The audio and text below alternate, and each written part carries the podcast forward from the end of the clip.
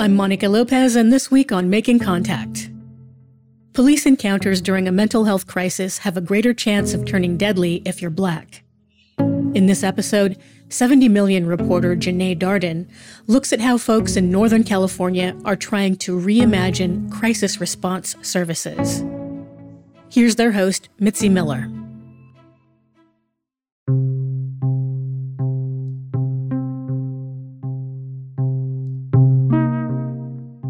One in three people in federal and state prisons and four out of 10 people in jails have a mental illness.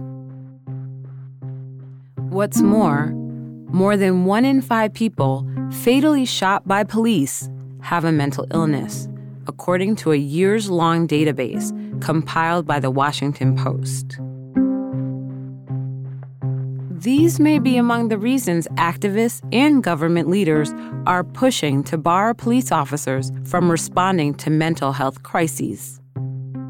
They're putting forward new alternatives for answering these calls. Jenee Darden reports from Northern California, where this idea is being put to the test.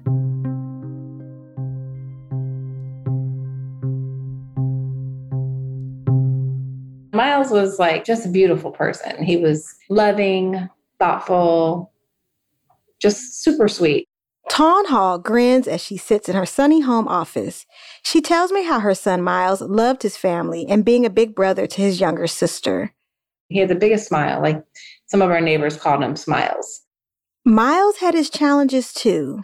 Tawn says after he turned 18, doctors diagnosed Miles with schizoaffective disorder, a condition with a combination of mood disorder symptoms like depression or mania, and schizophrenia symptoms like hallucinations or delusions.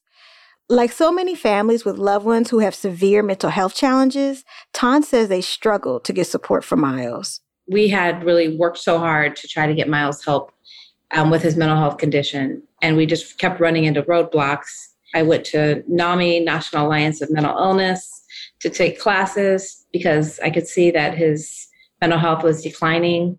NAMI suggested she connect with the local police department. Tawn followed their suggestion for Miles' safety. We live in a more affluent white neighborhood, and um, we're African American family. Walnut Creek, where the Hall family lives, is nearly 75% white and just 2% black. One Yale study found that police kill black people at more than two and a half times the rate of white people. And um, we want to make sure that, you know, they knew who Miles was, that he grew up here for 18 years, that he belonged in this neighborhood. Um, so that was like my first contact that I had made was was with the police. And um, and that's just because his behavior, he was he was thinking he was Jesus. Tawn alerted a police officer through a non-emergency line. And she actually did get calls. She did say, Oh yeah, I actually have gotten calls today about someone coming to their door. Tawn made a relationship with the police officer, who she says connected her with a mental health social worker to help Miles with job, housing, and disability assistance. In 2018, Miles had another mental health episode, which led to an involuntary hospitalization. After his release and after taking medication, the family noticed a transformation. He was adjusting well enough to get a job and to start dating someone. So we saw like night and day what medication looked like for someone. You know, he was doing really well. Then about eight months later, his mental health started to decline again. Tawn says she looked into conservatorship, where she would have been able to compel him into treatment. But Miles was an adult now. My son didn't understand he was sick. So he wasn't trying to get any assistance or help because he was just fine in his eyes. He started back knocking on neighbors' doors, believing he was Jesus. So that's when, again, we resumed our relationship with the police. I had, you know, let them know, hey, Miles is is escalating. I had called the non-emergency line the day before, you know, just to let them know, hey, you know, looks like he's going to have another mental health, you know, episode. I just want you guys to know so you can support him in his mental health crisis. There's no one else right now to be able to get to help him that way. Tawn was right, and the following day on June 2nd, 2019, Miles did have a mental health emergency. He walked around the neighborhood with a gardening tool neighbors had given him, a long steel pole for digging.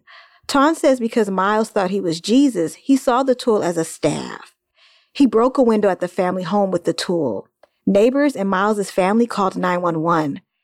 Yes, um, I'm calling to report my grandson is um, trying to break into uh, the house.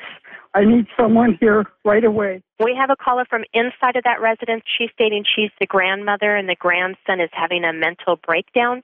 Tawn calmly spoke to the 911 dispatcher. We need to have uh, um, police at our house. What's Please, happening? There? Um, he's being violent. He broke our uh, sliding glass window and he's threatening us with it. He has like this long pole and he's with a metal pole and he's threatening us with it. But we left the house and he has mental health issues. When four officers arrived, Miles ran toward them with the tool at his side. Tawn says he was trying to run back home, not necessarily toward the police. Um, he wasn't, you know, brandishing it, trying to like attack the officers. According to Walnut Creek Police, one officer shot several small beanbags at Miles. Beanbag, beanbag, stop, stop! Miles kept running. Then two other officers used handguns. Four rounds hit Miles, killing him steps from his home. He was 23. His death in the middle of a sunny day and on a big cul-de-sac wasn't warranted. You know, we need to they people need to give him give him time and distance and they didn't do that. And they came with guns blazing within 30 seconds. That is unacceptable. Those officers are supposed to be trained in de escalation, and they overreacted.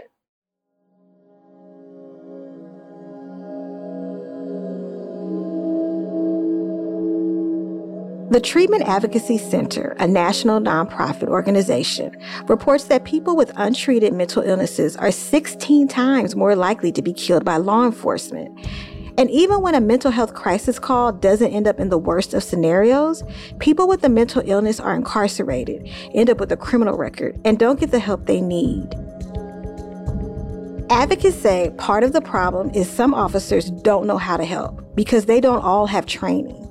Whether officers are required to go through mental health training can really depend state to state. Shannon Scully is Senior Manager of Criminal Justice Policy at National Alliance on Mental Illness or NAMI. It can also vary community to community. Some law enforcement departments have implemented their own policies around having and implemented their own programs to have a specific group of officers or all officers trained in a mental health crisis response. Some states, such as the state of Massachusetts, have taken action to require all law enforcement to be trained in something similar to CIT. CIT or Crisis Intervention Team is a training developed in 1988 following the killing of 27 year old Joseph Dwayne Robinson by Memphis police.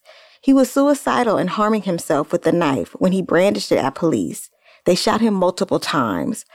Officers in CIT training learn basic information about mental health, de escalation techniques, and hear from family members, people with lived experience, and mental health professionals. NAMI members and affiliates have served on CIT's board and advised the program. The Department of Justice also has its own toolkit and national curriculum for police departments to tailor to their jurisdictions. Both the national curriculum as well as CIT International's guidance on providing training include opportunities for law enforcement to interface with people with mental health conditions. And it really kind of helps to break down that stigma. But some researchers say these types of trainings are inadequate and outdated. And officers who do participate in trainings may not be required to take refresher courses. And one huge problem that Shannon points out there's not enough data on the effectiveness of these trainings. While there has been a lot of promotion of law enforcement training, there is a significant lack in evaluation of what has an impact in some of these trainings. What are the outcomes that we see for officers who are going through these trainings and whether that training that they're receiving is connecting to um, having positive outcomes on the other end.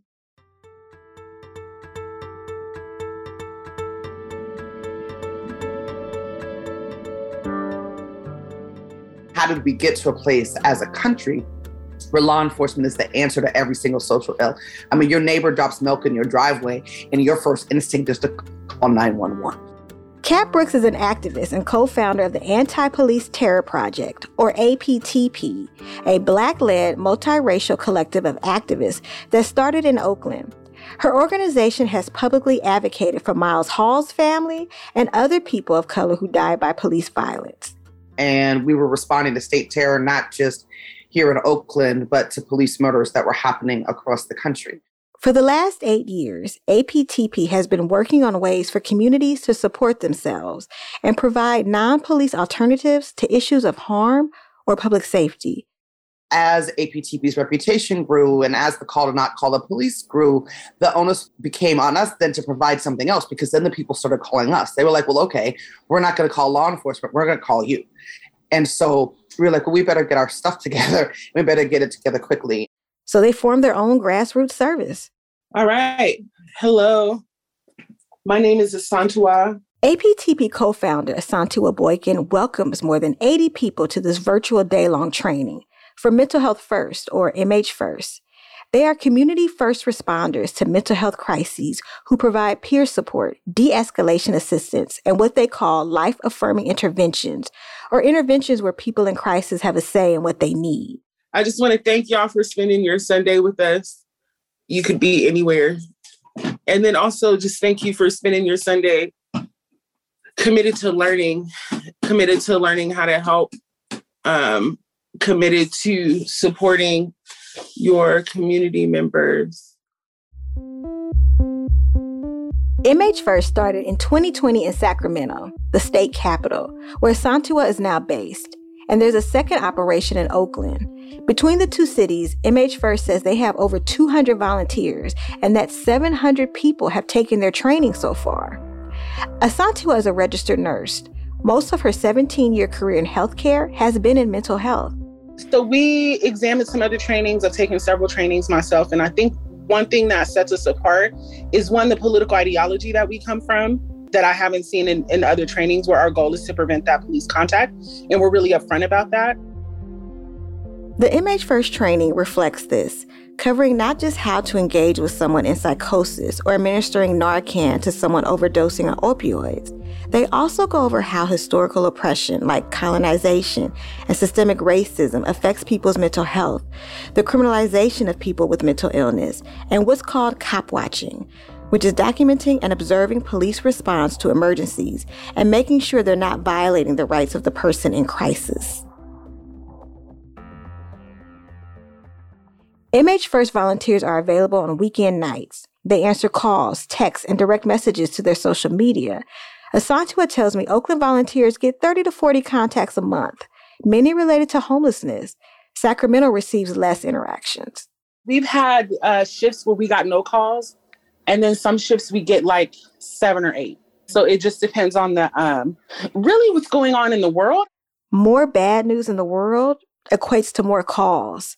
Right, like at the brink of COVID, phone was like ringing off the hook. Around the Capitol insurrection, there was a lot of calls. Callers may have seen MH First hotline numbers on billboards.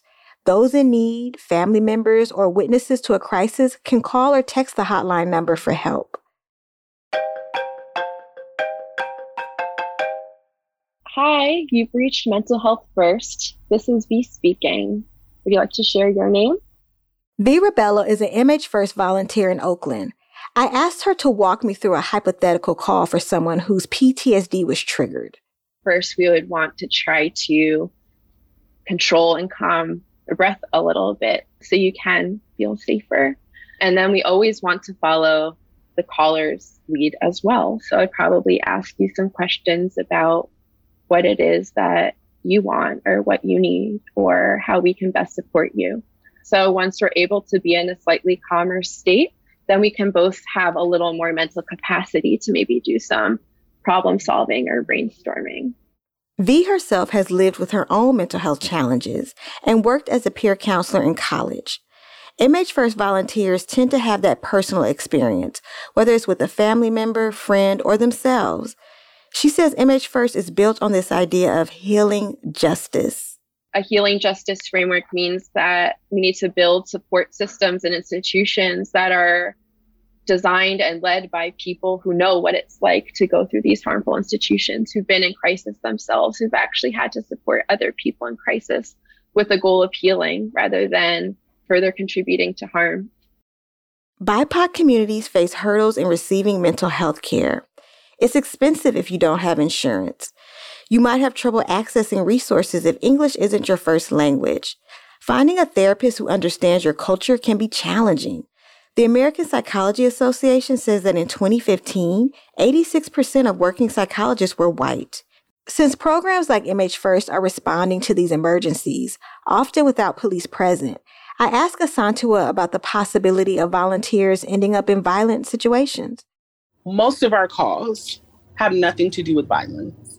And a larger part of our work is dispelling the stigmatization that being in mental health crisis automatically equals violence. In the instance of extreme violence, likely we were not the people that were called, right? Likely someone has called 911 or used some other mechanism to intervene in that violence.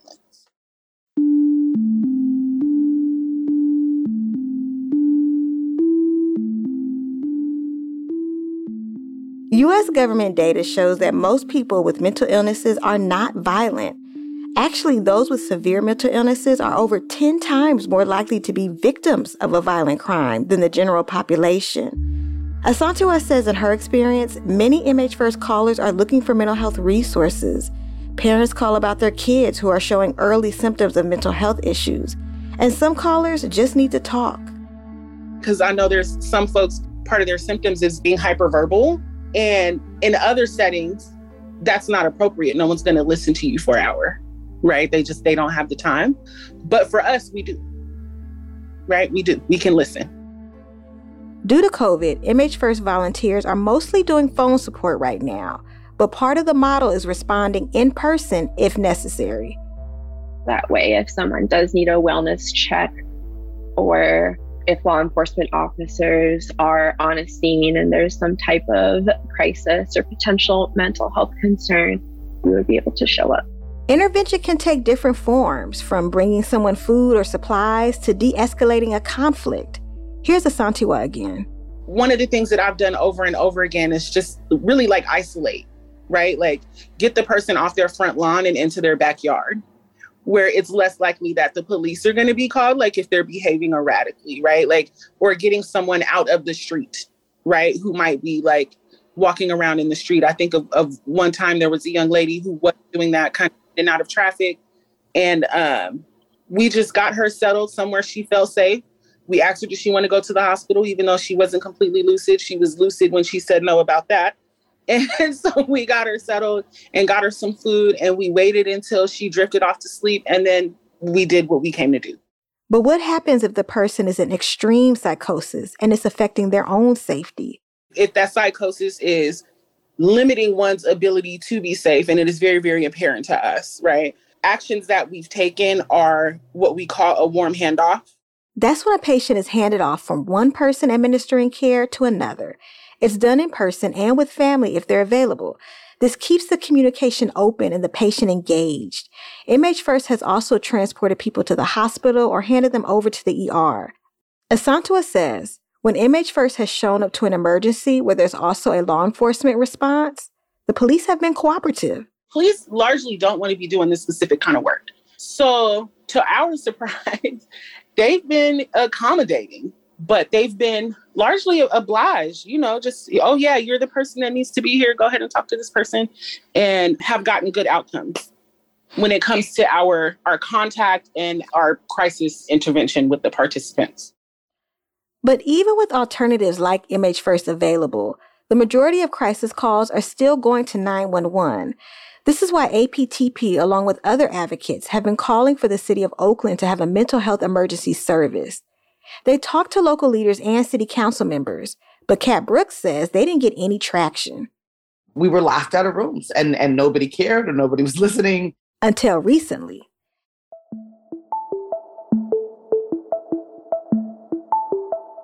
Support from organizers and city council members led to a new government funded mental health emergency response program called MACRO Mobile Assistance Community Responders of Oakland. It's modeled after Cahoots in Eugene, Oregon, which is also a mobile crisis response service. They've been around since 1989. When Eugene residents call Cahoots non emergency police line, a crisis intervention worker and EMT are dispatched. And in Oakland, instead of the police, civilians with mental health and or medical training will be dispatched for some non-emergency and mental health calls. Cat Brooks has big expectations for macro. I hope that it's transformative and not performative, right? This is not just about exchanging bodies, right? It's not just about exchanging police officers with social workers. This is about decolonizing the way that we look at mental health and how we talk about and implement public safety.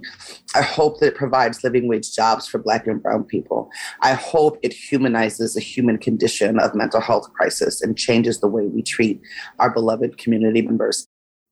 Macro passed unanimously in Oakland City Council this past spring. For now, the fire department will oversee the 18 month pilot program. They hope to launch no later than February 2022. It's rolling out first in West and East Oakland.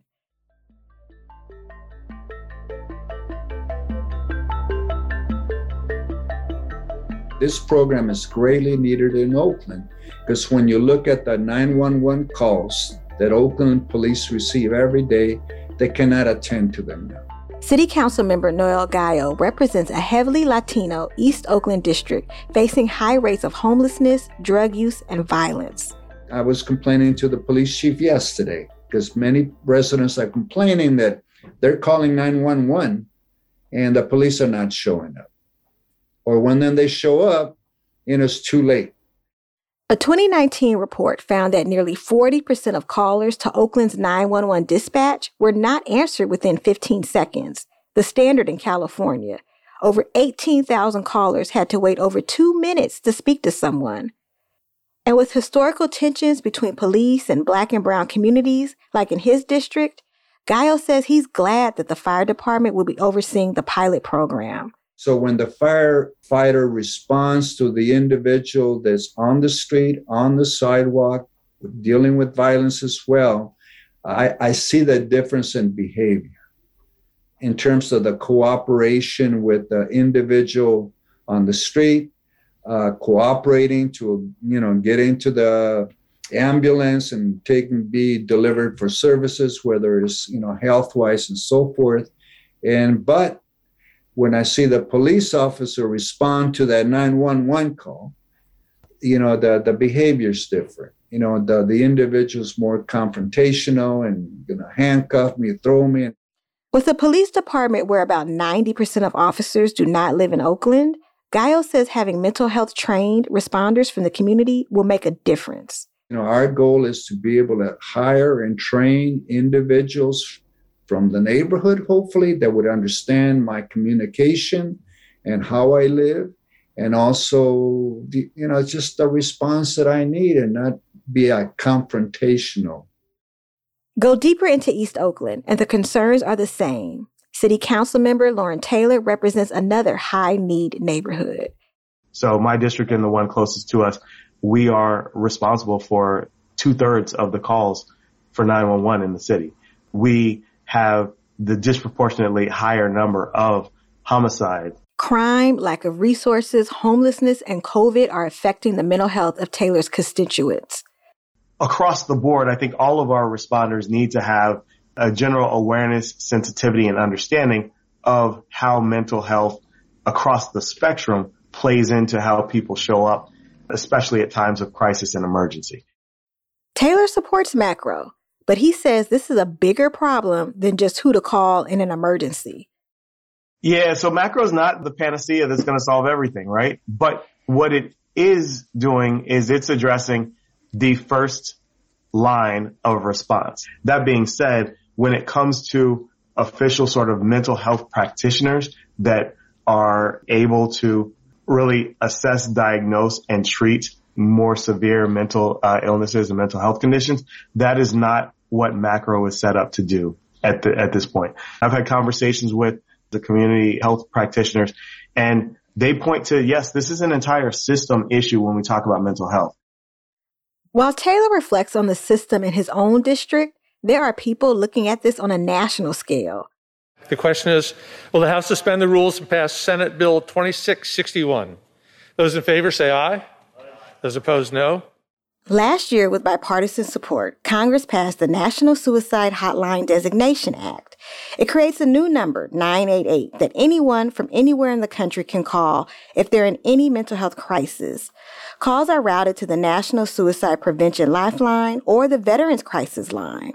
988 is an easier number to remember and will replace the National Suicide Hotline's 10 digit number. 988 doesn't go into effect until July 2022. Until then, the current national 800 number is still the number to call.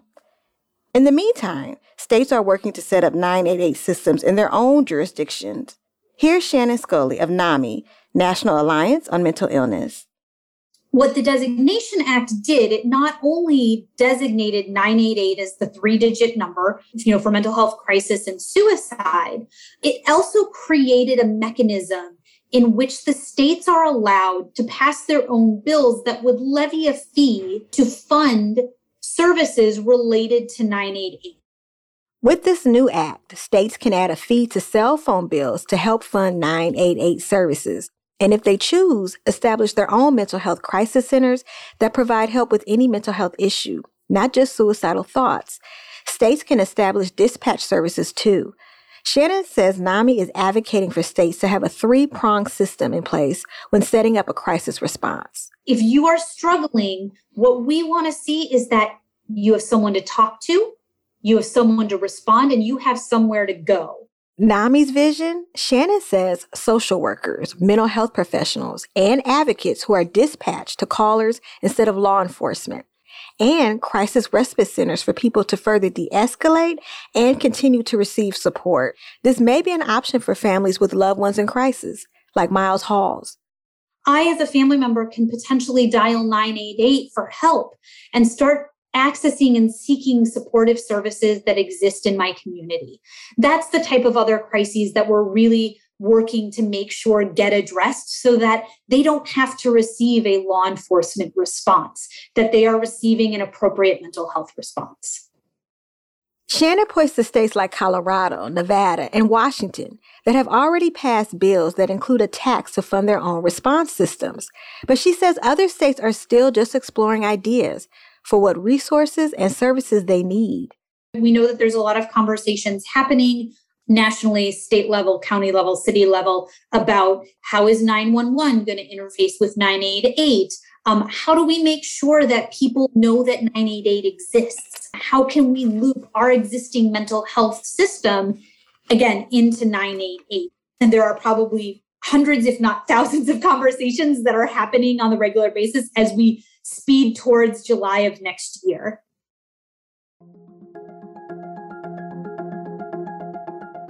Here in California, Tawn Hall is advocating for AB 988, the Miles Hall Lifeline Act. Something like the nine, the Miles Hall Lifeline Act, AB 988, would have potentially saved his life because we would have had mental health um, professionals responding to his medical emergency. Under the proposed act, Mobile crisis teams and peer support would be available 24 7, an alternative to contacting law enforcement. The bill is currently under review in the state Senate. Thanks to Jenee Darden for that story. And thanks to Mitzi Miller and the 70 Million crew. You've been listening to Taking Mental Health Crises Out of Police Hands on Making Contact. For a full list of credits, check out our website at radioproject.org. I'm Monica Lopez. Thanks for listening to Making Contact.